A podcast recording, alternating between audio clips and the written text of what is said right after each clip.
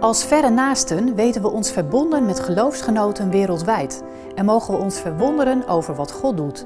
Maak vandaag kennis met David Kabale uit Oeganda. Het was een bijzondere week toen de Nederlandse reizigers in Oeganda waren en we samen op stap gingen. Tot nu hebben we vaak mensen ontmoet vanuit Utrecht Mission, verre naasten. Maar deze keer was het een ontmoeting tussen mensen uit de kerken in Nederland en leden van onze kerken. Op een verlaten plek als Buvuma-eiland in het Victoriameer hadden we prachtige ontmoetingen.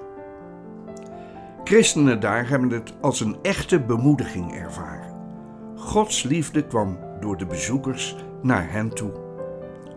Ook in het westen van het land, in Bundibugyo, waren er veel mooie ontmoetingen, waar ook het evangelie werd gedeeld.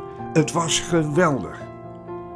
Bij mij kwamen de woorden van Paulus uit 1 Thessalonicense 5 vers 11 op.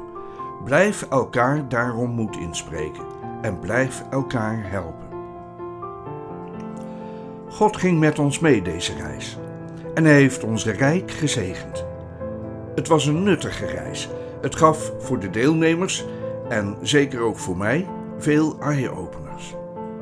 We zagen armoede, maar ook rijkdom in de grote stad.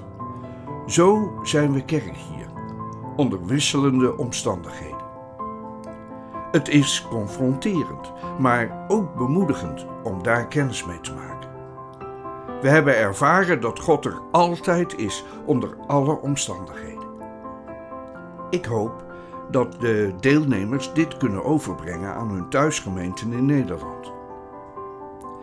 In de toekomst wil ik graag nog veel meer ambassadeurs meenemen op reis door Oeganda. Zo krijgt onze relatie met de kerken in Nederland diepgang en stralen we samen de liefde van Christus uit.